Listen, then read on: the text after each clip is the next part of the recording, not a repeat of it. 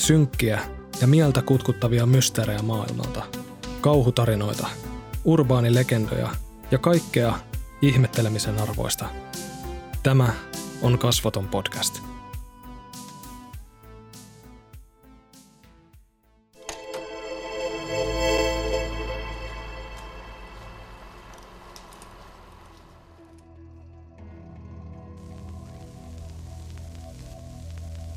Moi taas.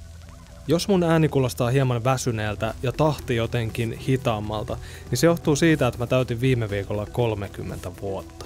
Nuoruuden innon ja energisyyden täyttämät päivät ovat ohi. Kaikki on ohi. Paitsi nämä videot, nämä jatkuu onneksi. Otetaan tähän väliin mukavan kutkuttavaa mysteeriä, ennen kuin heittäydytään täysin Halloween-tunnelmiin. Tänä vuonna mä en aio myöhästyä. Ahkera ja arvostettu kollegani Ville Mäkipelto avasi jo aaverakettien arvoitusta videollaan 10 outoa UFO-havaintoa. Suosittelen katsomaan kyseisen koosteen ja tutustumaan muutenkin Villen kiehtovaan maailmaan, mikäli et ole sitä vielä tehnyt. Koska aaveraketit on yksi parhaiten dokumentoituja UFO-tapauksia, ajattelin paneutua siihen vielä vähän syvemmin. Kerrottavaa kyllä riittää. Kaikki alkoi vuonna 1946.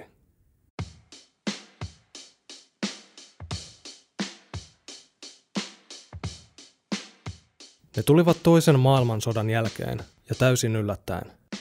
Ruotsin viranomaiset koittivat selittää monet tapauksista vain meteoreiksi, ilmapalloiksi, harhanäyksi perhana vieköön. Mutta harmaan väriset, sikarin muotoiset objektit jatkoivat lipumistaan taivaalla, ja pallomaiset valot jatkoivat lentelyään ja tuikkimistaan eri väreissä, niin että lopulta viranomaisetkaan eivät olleet enää varmoja, että mistä on oikein kysymys. Ensimmäiset raportit tulivat suomalaisilta, helmikuun 26. päivä. Siitä alkoi raporttien tulva, joita kertyi kokonaisuudessaan noin 2000. Tutkintojen edetessä kävi ilmi, että useat näistä havainnoista todennäköisesti olivat vain meteoreja, tähden lentoja maapallon ilmakehässä. Havaintojen suurin piikki osui myös samaan ajankohtaan, jolloin tunnettu meteoriparvi Perseidit vieraili taivaallamme. Mutta vaikka kaikki tuon ajankohdan havainnot taputeltaisiin meteoriparvena, ei se kuitenkaan selitä niitä kaikkia muita ilmiöitä, jotka tapahtuivat tuon ajankohdan ulkopuolella. Moniin raportteihin oli kirjattu myös tähdenlennoille sopimatonta liikehdintää, kuten vauhdin tai suunnan vaihtelua. Raportoitujen objektien kirjo oli kattava. Silminnäkijöiden mukaan ne saattoivat olla sikarin tai torpedon muotoisia, tai sitten vain yksinkertaisia palloja. Joukkoon mahtui myös muutama tapaus, jossa objektia kuvailtiin sanoilla lentävä lautanen. Aaveraketti saattoi olla hohtava tai sitten ei. Harmaa, vihertävä, kirkkaan metallin värinen, tulipallo. Raportteihin kirjatut kuvaukset eivät antaneet mitään selkeän yksittäistä mallia. Joskus ne vetivät tulista vanaa perässään, ja joskus ne räjähtivät veden yllä.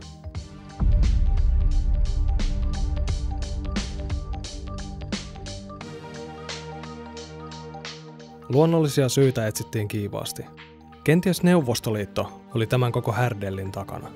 Toisen maailmansodan jälkeen Neuvostoliitto oli tuonut kotiin tuliaisiksi mukavan pinkan saksalaisia V1 ja V2-ohjuksia, ja pitäähän nyt uusilla leluilla leikkiä. Tutkimukset jatkuivat ja myöhemmin teoria salamyhkäisistä ohjuskokeista hylättiin sekä Ruotsin, Englannin että Yhdysvaltojen asevoimien toimesta ja seuraavista syistä. Ensinnäkin, laajamittaisissa etsinnöissä ei koskaan löydetty yhtä ainoaa ohjuksen osaksi tunnistettavaa palasta. Toiseksi, monien raporttien mukaan objektit eivät jättäneet vanaa jälkeensä, liikkuivat liian hitaasti, lensivät vaakasuoraan ja täysin äänettömästi.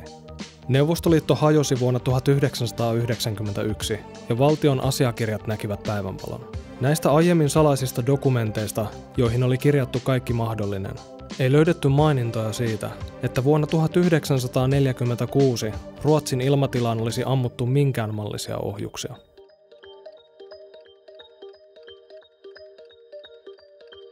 Saman vuoden joulukuussa Ruotsin viranomaiset antoivat julkisen lausunnon aaveraketeista.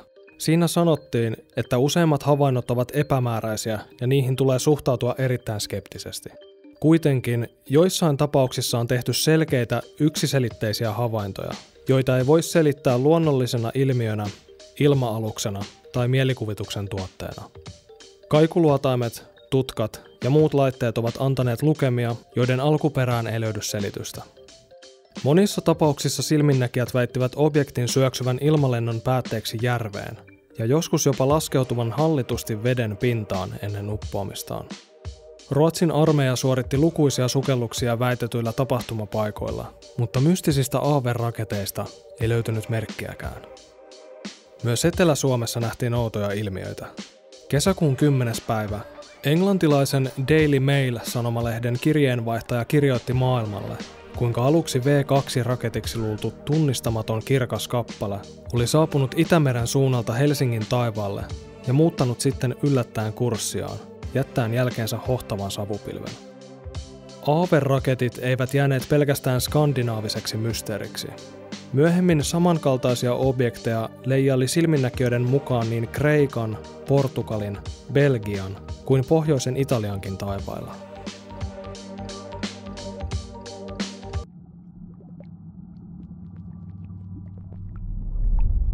USAFEn huippusalaiseksi luokiteltu dokumentti vuodelta 1948 ottaa kantaa näihin omituisiin ilmiöihin ja antaa viitteitä siitä, että ainakin osa tutkijoista uskoi, että aaveraketit ja myöhemmin raportoidut lentävät lautaset voisivat olla maapallon ulkopuolista alkuperää.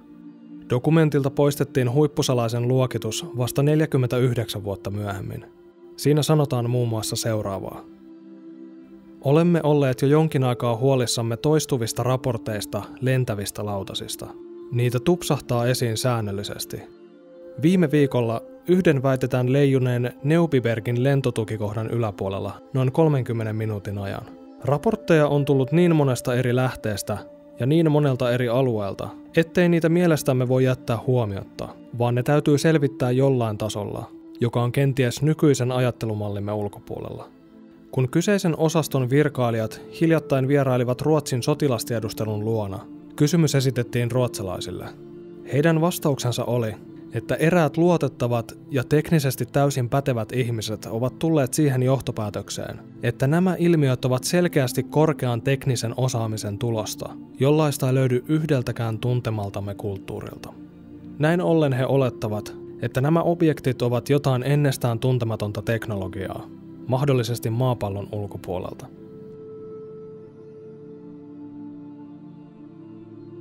Tutkimuksia suoritettiin myös Kölmjärv-nimisellä järvellä Ruotsissa Karl Jösta Bartollin johdolla, sen jälkeen kun ihmiset olivat nähneet sen yllä jotain epätavallista.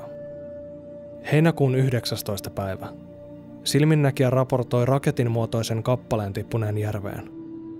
Eräs toinen todistaja oli kuullut samoihin aikoihin kovan äänen, jota hän kuvaili ukkosen jyrähdykseksi. Tutkittuaan järven laitteellaan Karl Jösta muotoili raportin, jossa hän totesi, että järven pohjassa oli merkkejä törmäyksestä. Koska vedestä ei kuitenkaan löytynyt mitään ylimääräistä, hän päätteli, että kyseessä saattoi olla sen laatuinen materiaali, esimerkiksi jokin magnesiumseos, joka hajoaisi nopeasti vedessä eikä sen takia näkynyt heidän laitteissaan. Kun Jöstaa haastateltiin paljon myöhemmin, vuonna 1984, pysyi mies edelleen kannassaan. Ne mitä ihmiset siellä näkivät, olivat todellisia fyysisiä objekteja.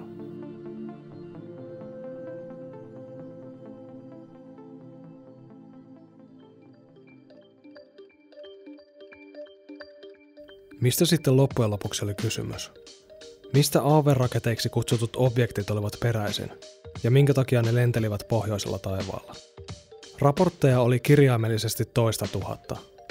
Osa oli varmasti vain meteoreja ohikulkevia avaruuden kappaleita, mutta emme kai suinkaan voi selittää kaikkia tapauksia niillä, varsinkin kun osa nähtiin lentävän pilvien alapuolella.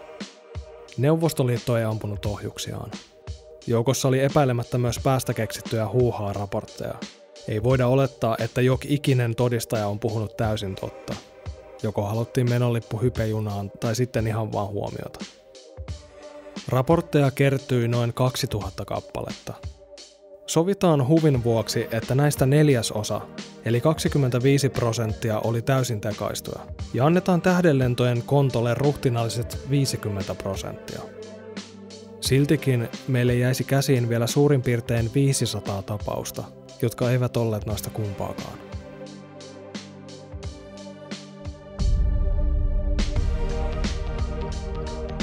Tämä oli Kasvoton podcast. Kiitos kun hyppäsit kyytiin ja roikuit mukana loppuun asti. Ihmetellään taas ensi jaksossa.